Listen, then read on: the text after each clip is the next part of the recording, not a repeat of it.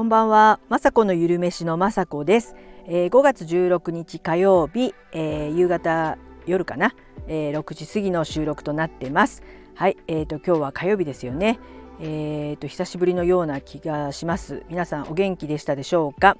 えー、私の方はですね、ちょっと風邪をちょっとねひいてまして、それがようやく治ったかなとか、まあ同時ぐらいにですね、またなんか腰を痛めてしまいまして、ほんとねちょっとしたことで痛い痛いって感じで、あと笑ったりするともうほんとね腹筋が多分ないので、そんな感じでも腰が痛いっていうことで、今ね腰ベルトをしてます。はい、でまあえー、週末とかね、いろいろちょっとね今週から、えー、リフォームというか外壁とかね、屋根の工事をこあの屋根を直したりするんですけど、 そ, それをね機会にちょっとねいい季節なので、家の中の片付けをしたりとかしてたので、腰をちょっとやってしまったんですけど、まあでもあの大掃除のね、冬の大掃除の年末年始とかは全然できなかったので、今ね季節がいいので、これを機会にねちょっと断捨離じゃないですけど、いつでもやってる気がするんですけど、片付けとかね腰はちょっと痛めてしまいましたけども、引き続き、えー、やってみたいかなと思ってます。はい、えー、あとはですね、昨日、えー、久しぶりにというかね、久しぶりの友達とランチをしました。えー、会ったのはあの多分ねはちねんまえほどなんですね。えー、息子がえー、はたちぐらいの時に会ったという記憶があったので、ちょうどにじゅうはちなのではちねんまえに会ったねっていう、えー、ママとねお友達と会ってねおしゃべりしたんですけど、とってもね楽しかったです。はい、でそのママとはですね、私が初めてね結婚して住んだアパートの、えー、下に住んでる方で、とってもね仲良くしていただいて、まあ、途中からねお互い引っ越してしまったんですけども、同じ市内に住んでいるので、たまにね子供が小さい時はよく遊んでたんですけど、なかなかね遊ばなくなってからもね、お互い、まあね、年賀状とかねやり取りしたりとか気にはしてたんですけど、とってもねあのお話ししやすい、えー、ママで、もうねいろんなね子育ての懐かしい話とかいろんな話ができて、でまあ本当ね子育て大変だったねっていう話もしましたし、でもこう周りにね似たような友達がいて励まし合ったりして、なんとかね子育てをして、それぞれお子様が今ねあのもちろん成人を皆さん超えてるんですけど、また違ったね悩みがあって、あの子育てって続くねみたいな話をして、またそれもね本当に、えー、子育てした友達ならではのね、えー、本当にリアルな感想で、あの昔だったらね目を離せないとかっていうね、しあの心配っていうかね、本当にあの命を預かってるっていうイメージで子育てしてて、えーね、泣いたりとかもっとちっちゃかったりする時はもう夜泣きがひどくて、もう寝たいよねとかいうことをね語ってた友達だったので、今は今はね本当あの本当にそういった意味ではですね全然楽なんですけども、また違ったねまあ悩みというか心配とかが増えて、こちら親の方が勝手に心配しているだけなんですけど、やっぱりね、えー、子供のことはですね片隅にいつもあるのが、まあ、母親なり母親なり、まあ、父親もあのそう思う方は思ってると思うんですけど、そんな感じでね、えー、心配は尽きないけど、まあ、自分の本当これからは健康、もうお互いねこのじゅうねんぐらいで年を取ったねということで、いろんなあの更年期的なねあの症状だとかいろいろお互いね、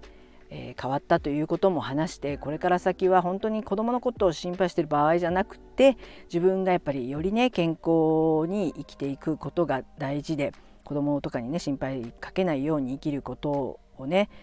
えー、目標に頑張っていこうねなんていう話をして、で久しぶりのね友達で、なんか友達もインスタとかをやってるなんていう話があって、えー、ちょっとね恥ずかしかったんですけど、えー、YouTube とかねインスタやってるよって教えて、まあ、そのママはあのご飯とかねすごく作ってたし、えー、もしかしたら好きなんじゃないかなと思って、こんなような YouTube やってるんだよって教えたら、すごくね、えー、びっくりして、えー、そして喜んでくれて、えー、見るねなんて言ってくれて、あ本当ねあの昔のね友達でしたのでびっくりして、本当ねいろんなことやってるねなんていうので、元気もらったよなんて言ってもらえて、私の方こそ元気をもらって、昨日はね楽しい、えー、ランチ会でした。本当またねごじかんぐらい喋っちゃったのかな、ちょっとのはずでしたけども、えー、あっという間にねあの夕方になってしまって、また今度はもう一人ねあの幼なじみのお友達がいるんで、今度は飲み会でもしたいねなんていう話をしてね、昨日はバイバイしました。本当いろんなねこれからあのこれからでコロナがちょっと落ち着いたので、いろんなね友達に会えるのが本当楽しみです。えー、皆さんねそれぞれもちろん私も含めて年を取ったりとかしてますけど、こうやって い, あのいつまでもね、えー、会えるような友達でいようねなんていう感じで、昨日はね本当楽しかったです。はい、えー、そんな感じですかね。で今日は、えー、火曜日なので、えー、ごじに YouTube の方をアップしました。えー、レンコンオートミール餅っていうのをね、えー、今日はアップしました。はい、レンコンオートミール餅ね、とってもねもちもちしてて美味しくて、えー、ぜひねこれはね簡単なので作ってほしいです。まあ、レンコンはですねあのー、なんていうかな、えー、削あのー、すりおろさないといけないので、ちょっとね面倒ではあるんですけども、えー、ぜひね、まあ、フード、フードプロセッサーがあればね簡単なんですけども、レンコンと私の大好きなオートミールをね使ったレシピなので、ぜひこれね作ってもちもちなので作ってほしいです。おやつにもいいですし、まあ、お, あのおかずにもなりますので作ってほしいです。あのレンコンはですねもうちょっと今は時期がずれちゃいましたけども、花粉症の時期とかねうちの家族によくねレンコンを使って料理だとかこういったお餅を作ってね食べてもらって、少しでもねこうアレルギー症状を抑える効果があると思うんですね。レンコンはビタミン C とかタンニンっていうのが豊富らしく、なので今回はそのレンコンとあとオートミールっていうのは、えー、タンパク質も豊富ですし、えー、食物繊維が豊富なので、えー、腸内環境をね整えてすごく便秘解消とかねとても健康的な食材を、えー、さらに加えて、まあ、ちょっと片栗粉とか入れて、えー、混ぜて、えー、焼いてね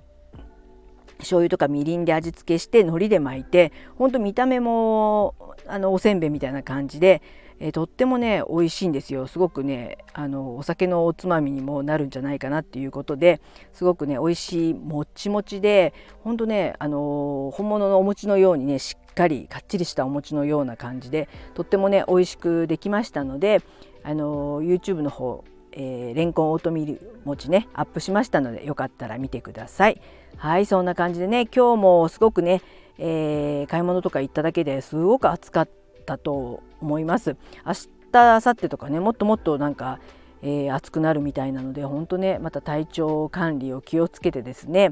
えー、この前はね私寒くて風邪ひいちゃってちょっとね子供から移っちゃったんですけど、これからまた熱中症になっちゃうんじゃないかっていうぐらいねさんじゅうなんどとかになる木曜日ぐらいはなると言ってますので、皆さんもね体には気をつけてあのいろいろ頑張っていきましょう。はい、最後まで聞いていただきいつも本当にありがとうございます。まさこのゆるめしのまさこでした。